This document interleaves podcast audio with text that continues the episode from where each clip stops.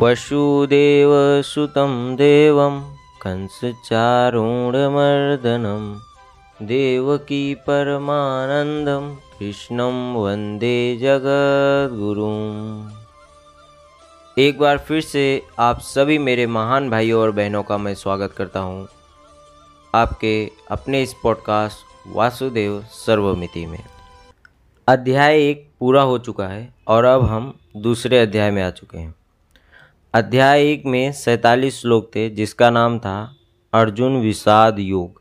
और अब इस दूसरे अध्याय का नाम है सांख्य योग, जिसमें कुल बहत्तर श्लोक हैं।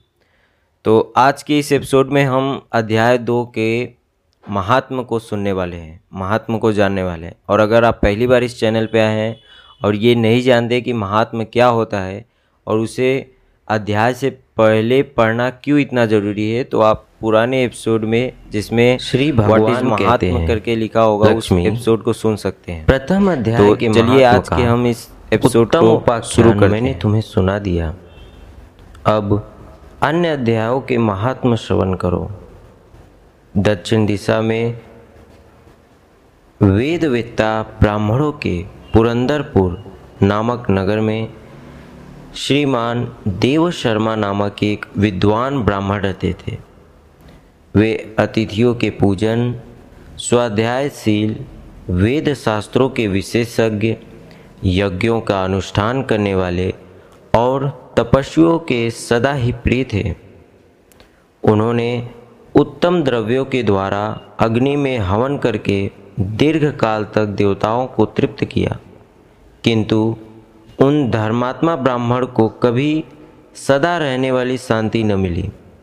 वे परम कल्याण में तत्व का ज्ञान प्राप्त करने की इच्छा से प्रतिदिन प्रचुर सामग्रियों के द्वारा सत्य संकल्प वाले तपस्वियों की सेवा करने लगे। इस प्रकार शुभ आचरण करते हुए उन्हें बहुत समय बीत गया। तदनंतर एक दिन पृथ्वी पर उनके समक्ष एक त्यागी महात्मा प्रकट हुए। वे पूर्ण अनुभवी आकांक्षा रहे। नासिका के अग्रभाग पर दृष्टि रखने वाले तथा शांत चित्त थे। निरंतर परमात्मा के चिंतन में संलग्न हो वे सदा आनंद विभोर रहते थे। देव शर्मा ने उन नित्य संतुष्ट तपस्वी को शुद्ध भाव से प्रणाम किया और पूछा, महात्मन, मुझे शांतिमयी स्थिति कैसे प्राप्त होगी? तब उन आत्मज्ञानी संत ने देव शर्मा को सौपुर ग्राम के निवासी मित्रवान का, जो बकरियों का चरवाहा था, परिचय दिया और कहा, वही तुम्हें उपदेश देगा। यह सुनकर देव शर्मा ने महात्मा के चरणों की वंदना की और समृद्धिशाली सौपुर ग्राम में पहुंचकर उसके उत्तर भाग में एक विशाल वन देखा। उसी वन में नदी के किनारे एक शिला पर मित्रवान बैठा था। उसके नेत्र आनंदातिरेक से निश्चल हो रहे थे। वह अपलक दृष्टि से देख रहा था। वह स्थान आपस का स्वाभाविक वैर छोड़कर एकत्रित हुए परस्पर विरोधी जंतुओं से घिरा था। वहाँ उद्यान में मंद मंद वायु चल रही थी। मृगों के झुंड शांत भाव से बैठे थे और मित्रवान दया से भरी हुई आनंदमयी मनोहारिणी दृष्टि से पृथ्वी पर मानो अमृत छिड़क रहा था। इस प्रकार इस रूप में उसे देखकर देव शर्मा का मन प्रसन्न हो गया। वे उत्सुक होकर बड़ी विनय के साथ मित्रवान के पास गए। मित्रवान ने भी अपने मस्तक को किंचित नवाकर देव शर्मा का सत्कार किया। तदनंतर विद्वान देव शर्मा अनन्य चित्त से मित्रवान के समीप गए और जब उसके ध्यान का समय समाप्त हो गया, उस समय उन्होंने अपने मन की बात पूछी। महाभाग, मैं आत्मा का ज्ञान प्राप्त करना चाहता हूँ। मेरे इस मनोरथ की पूर्ति के लिए मुझे किसी ऐसे उपाय का उपदेश दीजिए जिसके द्वारा सिद्धि प्राप्त हो चुकी हो। देव शर्मा की बात सुनकर मित्रवार ने एक क्षण तक कुछ विचार किया। उसके बाद इस प्रकार कहा, विद्वान, एक समय की बात है, मैं वन के भीतर बकरियों की रक्षा कर रहा था। इतने में ही एक भयंकर व्याघ्र पर मेरी दृष्टि पड़ी, जो मानो सबको ग्रस लेना चाहता था। मैं मृत्यु से डरता था, इसलिए व्याघ्र को आते देख बकरियों के झुंड को आगे करके वहाँ से भाग चला। किंतु एक बकरी तुरंत ही सारा भय छोड़कर नदी के किनारे उस बाघ के पास बेरोक टोक चली गई। फिर तो व्याघ्र भी द्वेष छोड़कर चुपचाप खड़ा हो गया। उसे इस अवस्था में देखकर बकरी बोली, व्याघ्र, तुम्हें तो अविष्ट भोजन प्राप्त हुआ है। मेरे शरीर से मांस निकालकर प्रेम पूर्वक खाओ ना। तुम इतनी देर से खड़े क्यों हो? तुम्हारे मन में मुझे खाने का विचार क्यों नहीं आ रहा है? तो व्याघ्र बोला, बकरी, इस स्थान पर आते ही मेरे मन से द्वेष का भाव निकल गया।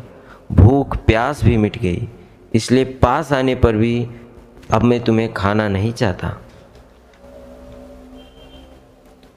व्याघ्र की यो कहने पर बकरी बोली, न जाने मैं कैसे निर्भय हो गई। इसका क्या कारण हो सकता है? यदि तुम जानते हो तो बताओ। यह सुनकर व्याघ्र ने कहा, मैं भी नहीं जानता। चलो, सामने खड़े हुए इन महापुरुष से पूछें। ऐसा निश्चय करके वे दोनों वहाँ से चल दिए। उन दोनों के स्वभाव में यह विचित्र परिवर्तन देखकर मैं बहुत विस्मय में पड़ा था। इतने में उन्होंने मुझसे ही आकर प्रश्न किया। वहाँ वृक्ष की शाखा पर एक वानर राज था।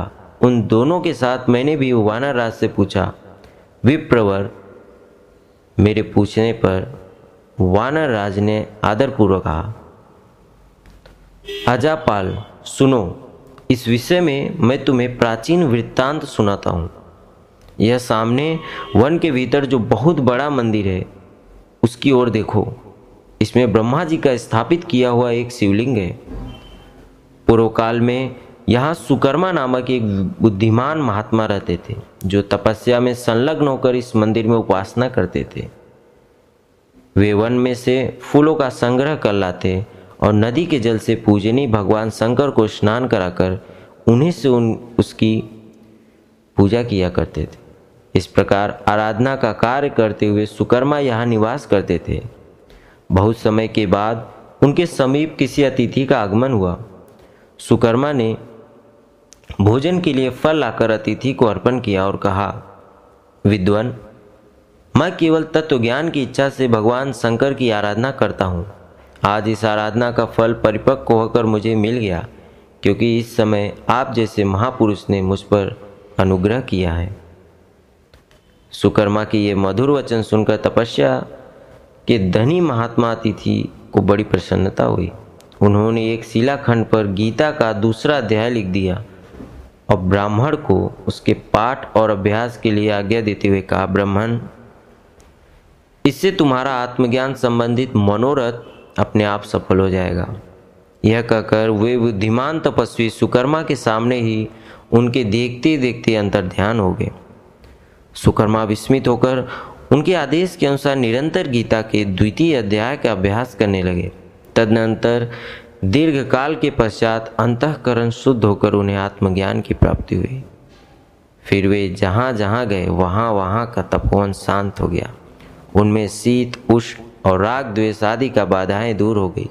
इतना ही नहीं, उन स्थानों में भूख, प्यास का कष्ट भी जाता रहा, तथा भय का सर्वथा अभाव हो गया। यह सब द्वितीय अध्याय का जप करने वाले सुकर्मा ब्राह्मण की तपस्या का ही प्रभाव समझो। मित्रवान कहता है। वानर राज के यो कहने पर मैं प्रसन्न प्रसन्नता पूर्वक बकरी और व्याघ्र के साथ उस मंदिर की ओर गया। वहाँ जाकर शिलाखंड पर लिखे हुए गीता के द्वितीय अध्याय को मैंने देखा और पढ़ा। उसी की आवृत्ति करने से मैंने तपस्या का पार पा लिया है। अतः भद्रपुरुष तुम भी सदा द्वितीय अध्याय की ही आवृत्ति किया करो। ऐसा करने पर मुक्ति तुमसे दूर नहीं रहेगी। श्री भगवान कहते हैं, प्रिय, मित्रवान के इस प्रकार आदेश देने पर देव शर्मा ने उसका पूजन किया और उसके प्रणाम करके पुरंदरपुर की राह ली। वहाँ किसी देवालय में पूर्वोक्त आत्मज्ञानी महात्मा को पाकर उन्होंने यह सारा वृत्तांत निवेदन किया और सबसे पहले उन्हीं से द्वितीय अध्याय को पढ़ा। उनसे उपदेश पाकर शुद्ध अंतकरण वाले देव शर्मा प्रतिदिन बड़ी श्रद्धा के साथ द्वितीय अध्याय का पाठ करने लगे। तब से उन्होंने अनवज्ञ, यानी कि प्रशंसा के योग्य परम पद को प्राप्त कर लिया।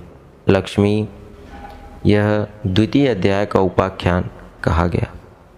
जय श्री कृष्ण।